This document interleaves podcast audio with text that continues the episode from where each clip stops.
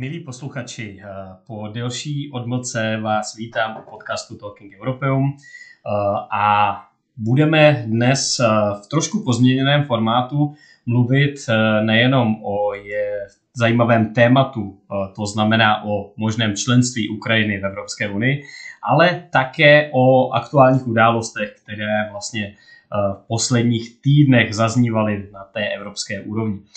Mám tady vedle sebe kolegyni Janu Juzovou, výzkumnou pracovnici Institutu Europeum a také Víta Havelku, výzkumného pracovníka pro změnu Institutu Europeum.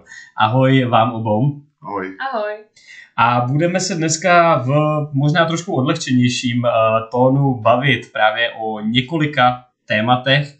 A začal bych asi u toho nejzajímavějšího, a to e, českého předsednictví, které začíná vlastně za dva měsíce. E, jak e, to české předsednictví vnímáte? Jaká máte očekávání?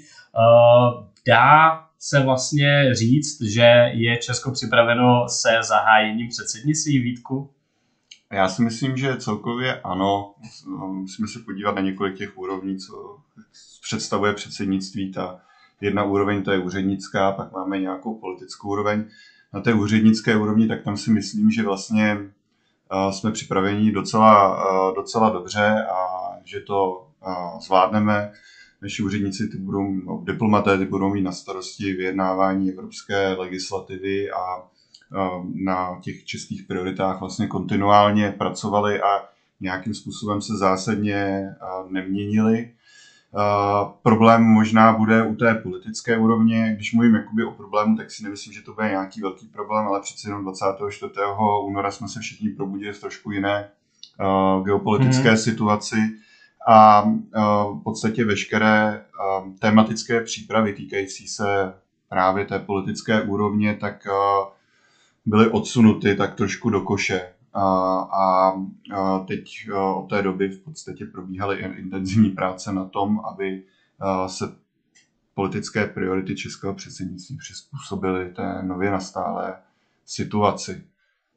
To, jestli budeme dostatečně připraveni, tak já bych řekl, že ano, v současné době probíhá definice těch politických priorit, takové tříbení, destilování a destilování toho, co by Česká mm. republika měla dělat a Uh, určitě do toho termínu zhruba půlky června, kdyby jsme měli znát uh, témata českého předsednictví, tak se to stihne. Ale bude to stát hodně energie a uh, tam, jak jsem zmiňoval, ta předchozí příprava zkrátka dobře musela ustoupit tomu, co se, mm-hmm. co se děje ve světě. Samozřejmě. Uh, Jano, ty to vnímáš vlastně z pohledu především výzkumníka, který se zabývá politikou rozšiřování západním Balkánem, ale když uh, se na to podíváš možná z oka obyčejného občana, tak jak silně vnímáš či nevnímáš to, že vlastně za dva měsíce má české předsednictví začít a vidíš sama právě nějakou velkou změnu v tom, co Češi třeba připravovali před začátkem války na Ukrajině a tím, co se vlastně děje teď? Tak já si myslím, že bez ohledu na uh, tu tematiku západního Balkánu a politiky rozšiřování Evropské unie, ale tak obecně uh, bych čekala, že to uh, předsednictví bude z velké míry hodně reaktivní.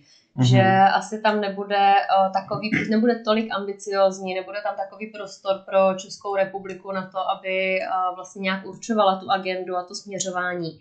Kvůli tomu, ta má více důvodů. Jedním je uh, za prvé to obvious docela, že máme prostě novou vládu, která tu přípravu toho předsednictví z velké míry zdědila po té předchozí a má hodně rozdílný přístup k evropské politice i obecně k těm prioritám jako takovým.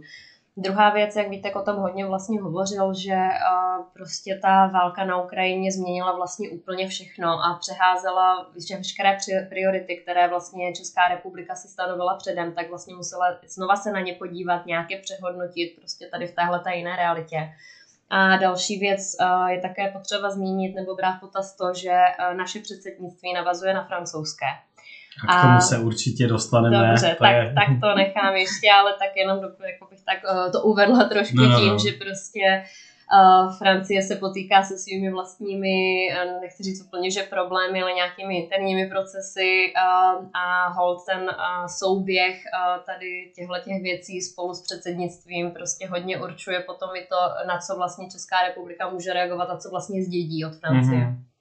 Přesně tak. Ono to francouzské předsednictví právě v současné chvíli začíná dobíhat ten šestiměsíční cyklus, máme poslední dva měsíce francouzského předsednictví, ale realita je taková, že francouzské předsednictví se pozastavilo už o dost dříve a to právě kvůli eh, prezidentským volbám ve Francii, eh, které již mají vítěze. Eh, ten post obhájil prezident aktuální, tedy Emmanuel Macron, po vítězství nad Marine Le Penovou. Vítku, co si myslíš, že tohle vlastně pro Evropu znamená? Nebo co by pro Evropu možná znamenalo, kdyby vyhrála naopak Marine Le Penová? Jak by jsme vnímali Evropskou unii, pokud by v čele Francie stála právě Marine Le Pen? No, no, pro nás fanoušky evropské integrace se to dá schrnout uh, zcela jednoduše, že jsme utekli hrobníkovi z lopaty. Ačkoliv Marie Le Pen uh, úplně přímo neříkala, že by chtěla vystoupit z Evropské unie, tak uh, ve spousta politikách měla poměrně do zásadní, do zásadní, rozdíl, do zásadně rozdílnou pozici od uh, Emmanuela Macrona a určitě by došlo k narušení hledání koncenzu na evropské úrovni. Dalo by se očekávat, že zkrátka dobře se bude snažit mnohem tvrději a bezohledněji a usazovat to, čemu, bych, to, čemu ona říká francouzské národní zájmy. A o, obecně atmosféra v Evropě by byla asi poměrně složitá, mm-hmm. pokud by Marie Le Pen byla v čele Francie. Ona pochopitelně uh, asi Evropská unie by uh, před její prezidentství zvládla nějakým způsobem a, a nicméně opět se vracím k válce na Ukrajině nebo rusko, ruské agresi na Ukrajině. Um, myslím si, že v takové době, v jaké žijeme nyní, tak eh, je především důležité to mít nějakou kontinuitu a pokud možno eh, člověka v čele Francie, který eh, vnímá Evropskou unii jako součást, součást francouzské politiky a snaží se budovat koncenzus na evropské úrovni. Mm-hmm. V okamžiku, kdyby no, ano, ano. Přeci jen Emmanuel Macron představuje jakousi jistotu, jakousi stabilitu člověka, který sám sebe prohlašuje za velkého Evropana a který možná i přesto, že není nakloněn například rozšiřování Evropské unie, tak je velkým zastáncem právě toho prohlubování, té další integrace a Marine Le Penová i přesto, že třeba už opustila ty myšlenky toho, že by Francie neměla být členskou zemí Evropské unie, tak dlouhodobě vlastně mluvila o možném vystoupení z NATO, což když se podíváme na aktuální uh, situaci na Ukrajině, by asi tomu dodalo naprosto jiný rozměr. Uh, protože pokud bychom mluvili o NATO bez Francie, tak určitě by to bylo o dost, uh, o dost slabší alespoň z té pozice Evropské unie o dost slabší záruky právě nějaké bezpečnosti. Eh, dobře, už eh, bychom pomalu skočili ještě možná na jedny volby, které nebyly tak přelomné a tak důležité, ale přece jenom z pohledu vlastně střední Evropy velice zajímavé a to byly volby ve Slovinsku. Uh, já nevím, jestli Jano, ty se k tomu na začátek chceš vyjádřit, případně potom já rád něco dopovím, ale volby ve Slovinsku skončily také, dejme tomu, vítězstvím spíše pro evropské pro evropských stran, především tedy velkým vítězstvím nově vytvořeného hnutí Svoboda, které je takovým středovým progresivním uskupením, které mělo vlastně i v prioritách svého programu silné zaměření na zelená témata, na digitalizaci, ale hlavně na obnovení těch jistot právního státu, svobody médií a tak dále. Takže jak ty, která se sice nevěnuješ Slovinsku jako takovému, ale dejme tomu eh, důkladně pozoruješ jak region střední Evropy, tak potom západního Balkánu, jak ty výsledky vnímáš? Tak já musím říct, že z toho evropského pohledu, tak uh, si určitě třeba Evropská komise a um, ostatní nějaké státy Evropské unie určitě oddechly tím, že vlastně skončil ve Slovinsku bývalý premiér Janes Janša, který nejenom, že teda se vyznačoval takovým silným konzervatismem, byl stáncem toho pravicového spektra, a na druhou stranu navíc byl takovým velkým spojencem a byl podporován právě že premiérem Orbánem. Takže z tohoto pohledu vlastně západní Evropy, především, když to tak zobecním, tak myslím, že je to vítaný výsledek v tom, že tady tahle ta aliance, především Polsko, Maďarsko a bohužel Slovinsko, tak má jednoho člena méně. A uh, zároveň uh, bych tě poprosila možná, Žigo, jestli bys nám mohl trošku nastínit, um, protože víme, že vlastně sice uh, to vítězství tady té nové strany, nové hnutí, hnutí svoboda bylo uh, překvapivé, bylo hodně velké s velkým náskokem, ale zároveň je jasné, že uh, teď premiér Golob bude muset sformovat uh, koalici s nějakými dalšími mm-hmm. Tak eh, jakým směrem bys tak řekl, že se eh, vlastně vydá, koho se rozhodne si přibrat do vlády a co to bude znamenat prostě pro tu orientaci Sloven, Slovenska eh, jako takové? Uh, tak určitě uh, obecně uh, bude to otočka, bude to velká otočka od Maďarska spíše směrem k tomu takovému takzvanému evropskému mainstreamu. Myslím, že zpátky se Slovensko dostane mezi ty země, které tradičně jsou proevropské a podporují většinu těch evropských iniciativ. Eh, bude se skládat vláda určitě, eh, co jsem zatím postřehl, tak eh, se nový nadcházející premiér Golob pokusí o to, aby vláda byla sformovaná co nejdříve. Jeho ambicí je vlastně do června mít sformovanou vládu a bude to asi vláda středolevicová. Golob se vlastně propagoval sám sebe jako takového usměřovatele té uh, polarizované společnosti, ale i politické scény ve Slovinsku, takže bude se snažit do toho zahrnout co nejvíce stran, co nejvíce aktérů. Zmínil dokonce, že do toho do vlády chce zahrnout uh, politiky, kteří se třeba nedostali vlastně do parlamentu, nedostali se přes tu 4% hranici, ale mají zkušenosti z ministerských pozic. Takže to bude určitě zajímavým pokusem a nejsem si jistý, jestli jsem v posledních letech něco podobného v Evropě zaznamenal, že by nově nadcházející premiér chtěl do vlády nominovat i politiky, kteří nepřešli vlastně ten práh 4% eh, hranice ve Slovinsku do parlamentu. Eh, dobře, Vítku, chceš ty ještě říct něco k Janezu Janšovi, nebo ukončíme tady tu vstupní část a zaměříme se poté už jenom s Janou na otázku Ukrajiny a členství v Evropské unii? Já pana Janču nechám na vás, vy jste Super. Uh, Vítku, tak uh, my ti moc děkujeme a uh, budeme se těšit zase na příště. A s Janou se pomalu přesuneme na další část podcastu. Díky moc za pozvání. Tak a teď se pojďme tedy podívat na již avizované téma, kterým bychom chtěli Eh, uzavřít dnešní podcast a to je téma, které je zmiňováno poslední dobu velice často nejenom eh, vlastně ze strany novinářů, ale je eh, zmiňované také velice často ze strany českých politiků, evropských politiků a to je možné členství Ukrajiny v Evropské unii. Jano, ty se dlouhodobě vlastně politikou rozšiřování zabýváš. Je to téma, které víceméně splynulo z oblasti západního Balkánu v dnešní době, nebo právě do, do konce února, pokud jsme se bavili o otázce přístupového procesu eh, rozšiřovací politiky, vždycky byla tady ta tématika eh, spjata se západním Balkánem. Eh, najednou máme tři země, které vlastně požádali o ten kandidátský status, a mezi nimi především Ukrajinu, ve které pořád probíhá válka. Uh, Ukrajina samozřejmě tady ten krok uh, si myslím uh, dobře promyslela a je to jasným ukazatelem toho, že svoji politiku, ale obecně svoje směřování vidí především na západ. Ale co takováto žádost o ten kandidátský status vlastně znamená pro Evropskou unii? Viděli jsme silnou podporu právě eh, na té politické úrovni, ale dejme tomu, když se podíváme trošku techničtěji na ten proces a na to, co všechno vlastně je potřeba v rámci přístupových jednání splnit, tak co si můžeme představit pod tím, že by Ukrajina reálně se stala členskou zemí v Evropské unii? Mm-hmm.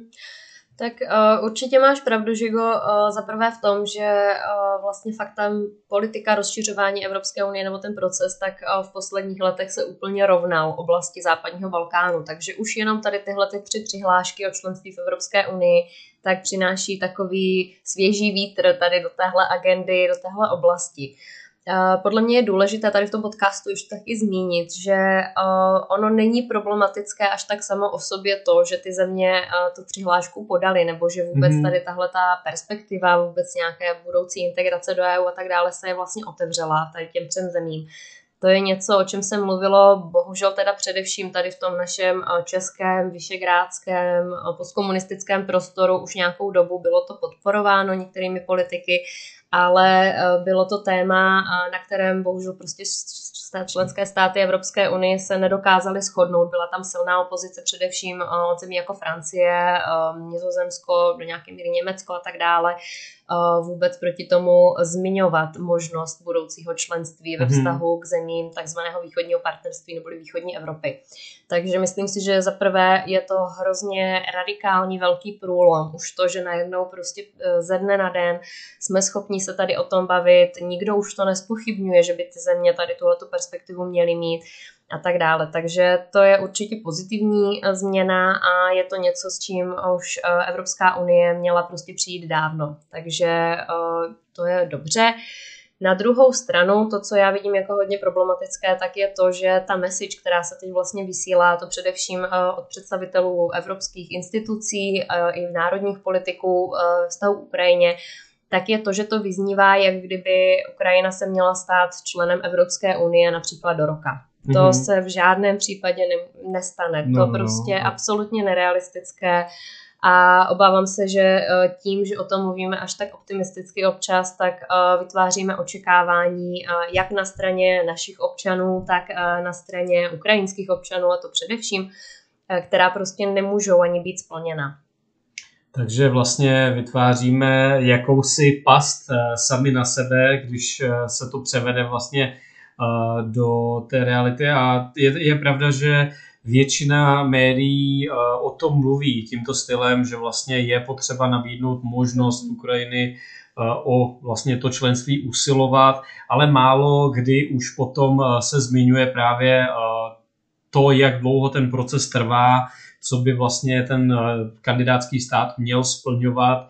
A všechny ty složitosti, které okolo toho jsou, včetně třeba toho, že na tady to usilování o členství musí být připravený ten státní aparát na straně kandidátské země, což je taky velice složitá věc. Když se podíváme vlastně na ten západní Balkán, zmiňovali jsme, že ten rozšiřovací vlastně politika rozšiřování byla synonymem vlastně toho přístupového procesu pro země západního Balkánu, tak přece ani na západním Balkáně nemáme úplně jasně uh, definováno, uh, jestli právě uh, nebo dlouhodobě se diskutuje v posledních letech nad tou perspektivou těch kandidátských zemí a zároveň máme země, které ani zatím o vlastně to členství neusilují. Máme Bosnu a Hercegovinu, která samozřejmě do budoucna vyhlíží tu evropskou perspektivu a máme Kosovo, které má velice specifický status a právě dlouhodobě u Kosova se řešily ty problémy ohledně vlastně toho, že země není uznána několika členskými zeměmi, ale zároveň se tam řeší i ty problémy s těmi nejasnostmi ohledně hranice mezi Srbskem a Kosovem. Když se podíváme na současnou situaci na Ukrajině, máme vlastně dva obrovské regiony, které asi dlouhodobě budou mít svoji budoucnost velice nejasnou. Dá se vůbec mluvit právě o možnosti jako přičlenění Ukrajiny do Evropské unie v momentě, kdy máme tak velkou část země pod kontrolou vlastně separatistických skupin, pod kontrolou možná Ruska. Uvidíme, jak ta situace bude dále eskalovat. Je vůbec smysluplné teď vůbec ty diskuze zaha- zaha- zahajovat a proč vlastně uh, je tak velká politická podpora tady tomu? Tak ono je potřeba tady uznat, že ten případně udělení kandidátského statusu Ukrajině nebo vůbec tady tahle ta uh, diskuze celá, kterou teď vidíme, tak má velký symbolický význam. Mm-hmm. Je to takové gesto směrem k Ukrajině, směrem k Ukrajincům, že s nimi Evropa počítá, že prostě vidíme, za co tam bojují, že uh, mají vlastně nějakou budoucnost v Evropské unii nebo na té evropské straně a tak dále. A uh, já bych se trochu vrátila k tomu, uh, jak si uh, mluvil, to porovnával vlastně se západním Balkánem a s tím procesem, který už tam trvá v zásadě dvě dekády. A je čím dál tím více frustrující, nehýbe mm-hmm. se takovým tempem, jak si mnozí představovali, nebo jak by bylo žádoucí. Eh, problém s tou ukrajinskou přihláškou a s tou retorikou kolem toho byl především ten, že se zmiňovala takzvaná fast track procedure, čili nějaký, nějaké urychlené vstoupení do Evropské unie, urychlení toho procesu. To je problematické z řady důvodů, především protože uh, podle smluv, podle těch procedur, tak jak jsou nastavené, uh, tak žádná taková možnost urychlení prostě neexistuje. Mm-hmm. Kandidátská země musí splnit uh, řadu velmi náročných podmínek, takzvaná především kopenhaňská kritéria. Mm-hmm kdy musí vlastně dokázat nebo stát se funkční demokracií, mít fungující demokratické instituce, tržní hospodářství, dostatečně silnou ekonomiku, a to je v případě Ukrajiny taky velmi důležité, na to, aby vůbec bylo schopná se přičlenit k jednotnému trhu evropskému a uh, potom také právě ty administrativní kapacity, tak jak jsme zmiňovali, že musí mít dostatečný počet uh, zkušených úředníků, uh, kteří vůbec zvládnou uh, provádět, administrovat ty mm. náročné reformy. A potom je tam ještě takové kritérium, na které se občas zapomíná, takzvaná absorpční kapacita Evropské unie. A to znamená, že i ta Evropská unie, evropské instituce musí se nějak sami reformovat, pokud to bude potřeba, nebo připravit na to, že se rozrostou prostě o další členskou zemi či více členských zemí.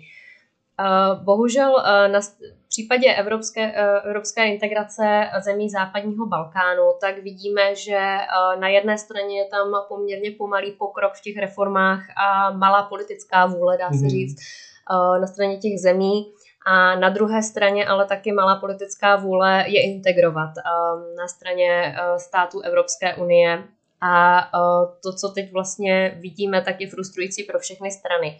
A v tomhle ohledu, když se začínáme bavit o členství Ukrajiny v Evropské unii, Eh, tak je to mnohem komplikovanější případ. Ehm, státy západního Balkánu přece jen už prostě dvě dekády eh, ta integrace nějakým způsobem probíhá, jsou tam ustanovené kontakty, ten reformní proces už byl nastolen, to, že nepokračuje tak, jak bychom si přáli, je druhá věc.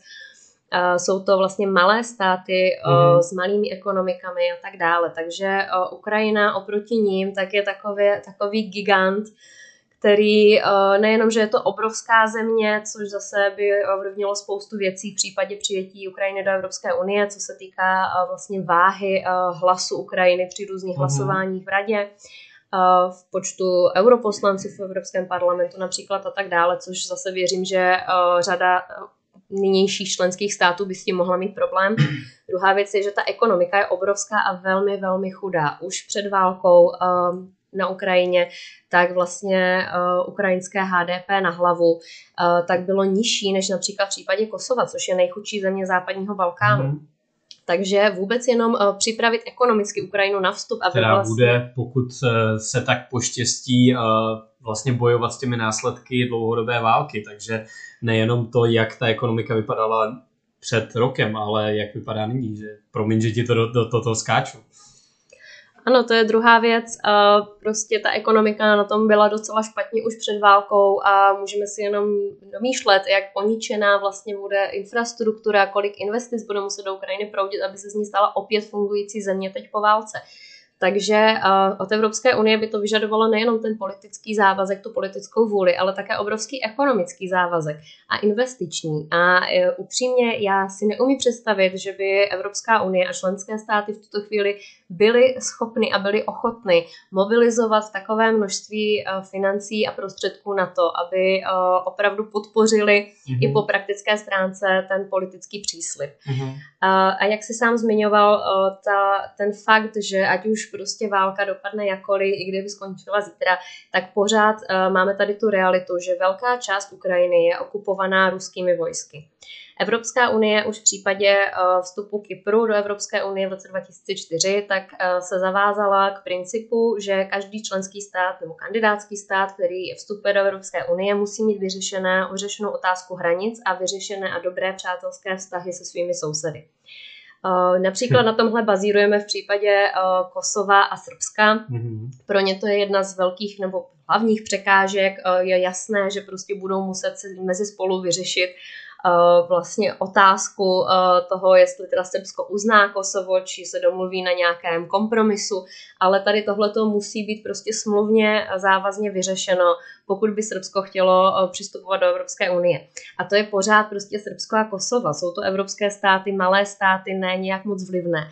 A najednou mluvíme o tom, že vlastně Ukrajina by teoreticky mohla se stát členem Evropské unie v případě, že jeho sousedem, se kterým očekáváme, že by měla dobré vztahy, je Rusko a navíc ještě Rusko okupuje část jejího území, takže tady tohle to jde eh, naprosto proti všem principům rozšiřování, hmm. co jsme zatím prostě viděli. A to je asi eh, takové specifikum vlastně všech těch tří zemí, které současně podali hmm. přihlášku eh, vlastně o ten kandidátský status. Máme Moldavsko, které vlastně má určitou část právě nezávislého podněstří.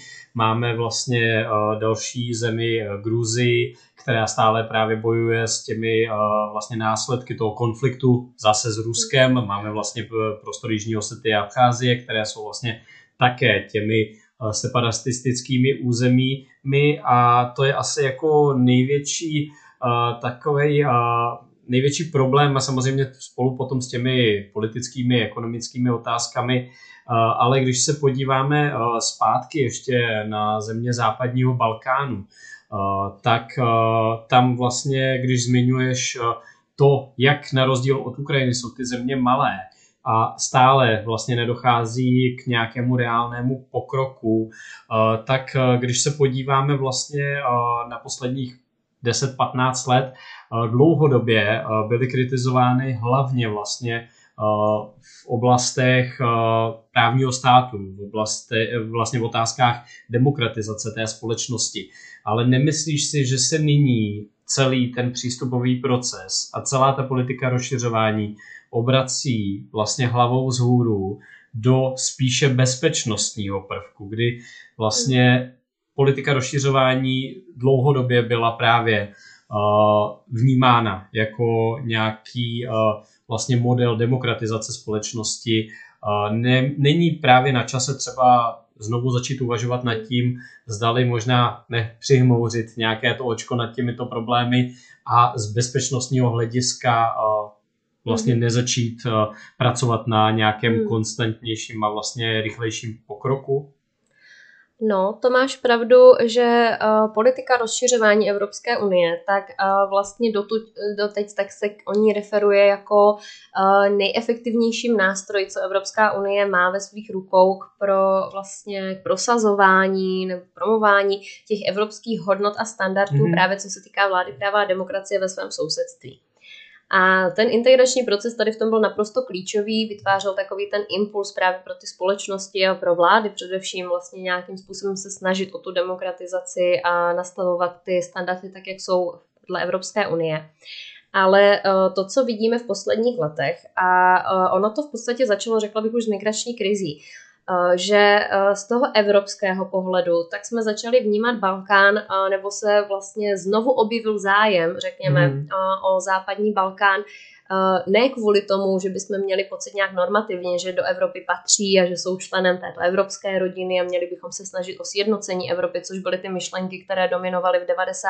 letech na začátku druhého tisíciletí ale začala se ta diskuze najednou točit kolem bezpečnostních otázek, kolem toho, že jsou pro nás důležitým partnerem ve zvládání migrace. Mm-hmm. A na jedné straně pozitivní je, že obnovil se zájem ano, o tu agendu tak. a o ten region, například o státu, jako je Francie, Nizozemsko, tak dále, tady ty, které pro ně normálně to není důležitá zahraničně politická priorita.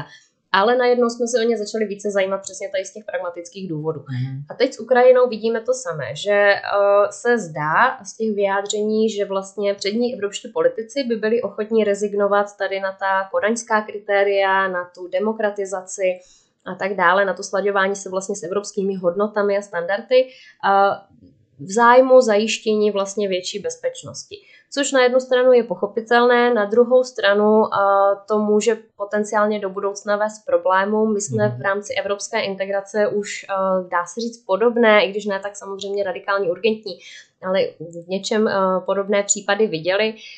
Například Řecko, mm-hmm. které v kontextu studené války s tím, že tam vlastně byly pořád poměrně silné levicové síly, potažmo komunistické, tak uh, pro Evropskou unii nebo pro celý globální západ, tak uh, bylo uh, důležité si ho přiklonit na svoji stranu a pojistit si, že se nepřidá vlastně k sovětskému bloku, dá se říct, nebo nebude prostě více spolupracovat mm-hmm. právě s tím komunistickým režimem.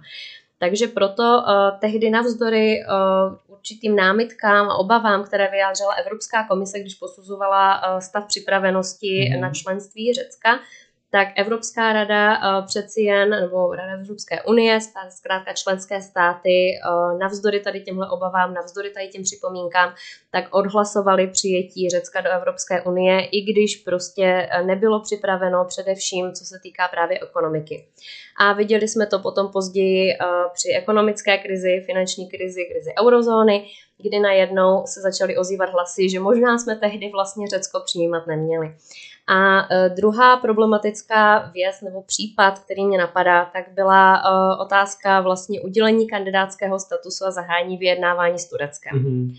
Kdy opět je jasné, že geopolitika hrála naprosto dominantní roli při tom rozhodování a uh, bohužel dnes ten proces s Tureckem je de facto zastavený.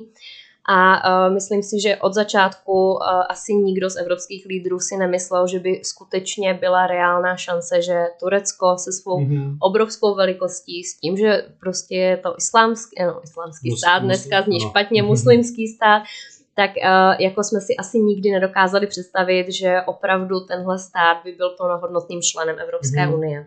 A to je možná zase otázka spíš na tebe, Žigo, jestli, jak ty bys to teď právě s Tureckem zhodnotil, nebo trošku dovysvětlil vlastně tu situaci a co z toho může vyplývat vlastně za riziko dneska, když se podíváme na Ukrajinu. Mm-hmm, uh, určitě. Uh, tak dobře si mi vrátila ten pomyslný míček. Uh, já jenom nebudeme se zabývat moc dlouho Tureckem, ale samozřejmě otevření nějaké perspektivy a její budoucí vlastně zmražení vyvolává pouze frustraci a vyvolává vlastně špatné vztahy mezi těmi zeměmi nebo těmi vlastně, dejme tomu, Evropskou unii jako takovou a Tureckem na druhé straně. Je potřeba zmínit to, že když se právě na Turecko podíváme populačně, by bylo vlastně, vlastně nej, společně s Německem by mělo největší populaci to znamená i největší zastoupení v Evropském parlamentu.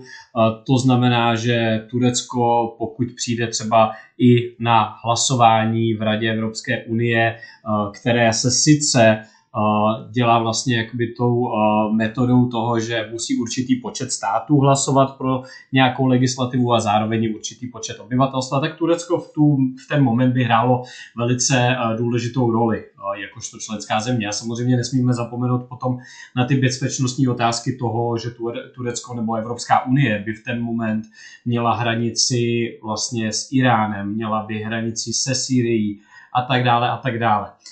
takže Samozřejmě v 90. letech eh, se tohle neřešilo tolik. 90. Eh, léta byla, když se na to podíváme, vlastně eh, velice pozitivní v tom právě v té transformaci celého vlastně východního bloku na funkční demokracie nebo vlastně na rozrůstající se vlastně ten, tu demokrační vl, demokratizační vlnu.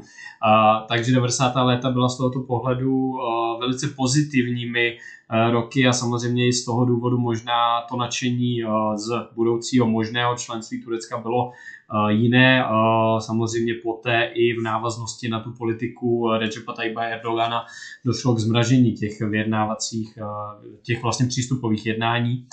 Takže pokud se na to zpětně člověk podívá, tak už tehdy bylo asi jasné, že by to přineslo spoustu otázek k vyřešení, spoustu problémů, možných problémů pro fungování Evropské unie a s Ukrajinou. Samozřejmě, když se na to díváme eh, z pohledu vlastně toho aktuálního konfliktu, tak by to bylo takové zacementování Ukrajiny eh, na vlastně eh, směrem na západ, ale je také potřeba ano si potom domyslet všechny ty věci, které by vlastně s budoucím členstvím Ukrajiny souvisely. Tak možná pojďme zakončit na pozitivní notu ohledně politiky rozšiřování a západního Balkánu eh, máme vlastně nově stanovenou vládu v Černé hoře, eh, v zemi, která má otevřena nejvíc vlastně těch vyjednávacích kapitol, eh, v zemi, která populačně, když už se bavíme právě o tom významu té velikosti země, je vlastně jednou z nejmenších zemí Evropy. Vidíš možnost budoucího pokroku, alespoň v vyjednávání vlastně toho eh, v tom přístupovém procesu Černé hory? Hmm, určitě. Uh, já si myslím, že teď s tou novou vládou, která je velmi proevropská, uh, vedej vlastně je strana, takzvaná URA se jmenuje, která uh, je velmi prodemokratická, proreformní, tlačí právě hodně tady tu evropskou integraci a nějaký pokrok té agendě. Uh, takže v tuhle chvíli pro Evropskou unii a mimochodem pro českou vládu během jejího předsednictví, tak se otevírá opravdu příležitost, kdy najednou v Černé hoře máme partnera, který podle všeho je připraven investovat do toho reformního procesu a do splňování těch podmínek, které ještě zbývají na té cestě toho integračního procesu. Takže neměli bychom tady tuhleto příležitost promarnit, měli bychom co nejdříve navázat uh, komunikaci a kontakty s tou novou vládou, mm-hmm. Uh, opravdu jasně jim ze strany Evropské unie komunikovat, co se od nich očekává, co jsou ty zbývající věci na to, abychom byli schopni s nimi otevřít další kapitoly, případně úspěšně v následujících letech dokončit ten proces mm-hmm. vyjednávání a zároveň jim poskytnout uh, potřebnou například technickou či expertní uh, pomoc, kterou oni při té reformní agendě budou potřebovat. Mm-hmm. A aby jsme úplně na závěr nezamluvili, uh, to hlavní téma, nad kterým jsme diskutovali, tedy nad možným případným členstvím Ukrajiny v Evropské unii. Pokud, dejme tomu, válka na Ukrajině zítra skončí, všechny členské země se shodnou na tom, že jsou odhodlány ekonomicky uh, vlastně znovu vystavit uh, Ukrajinu a pomáhat Ukrajině vlastně na té cestě k členství. A tady ta podpora by vlastně teoreticky vlastně byla udržována v příštích letech, desetiletích. Jak dlouho si myslí, že by úplně v tom nejideálnějším scénáři stejně jakékoliv zemi trvalo, aby si tím přístupovým procesem prošla? Hmm tak i kdyby... Uh, a ne, teda... nemyslím teď žádnou fast track procedure, o které která neexistuje. Hmm. Takže i kdyby prostě ty podmínky byly úplně optimální od teď, tak uh, pořád já bych se pohybovala v horizontu dekády až dvou. Uh, problém je, že ta startovací pozice Ukrajiny ze všech těch důvodů, co jsme zmínili, není ideální, ale ani co se týká uh, nějaké vlády práva, stavu demokracie, tak pořád mm. před sebou má velmi dlouhou cestu a bude to náročný proces a myslím si, že tohle by se mělo Ukrajině komunikovat a pokud eh, teď v červnu dostane oficiálně ten kandidátský status, což se očekává, tak eh, tady tahle ta dlouhá cesta teprve jenom začne. Tam teprve bude muset Ukrajina ukázat, nakolik je odhodlaná opravdu toho vložit to úsilí a nakolik je zavázaná tady té své víně evropské budoucnosti. Doufejme, že k tomu ideálnímu scénáři opravdu dojde. Děkuji ti, Jano, za účast v dnešní epizodě a děkuji vám posluchačům a doufám, že eh, lehce pozměněný formát eh, vám přišel zajímavý a uslyšíme se znovu eh, příště. Díky za pozvání, Žigo. Naschledanou.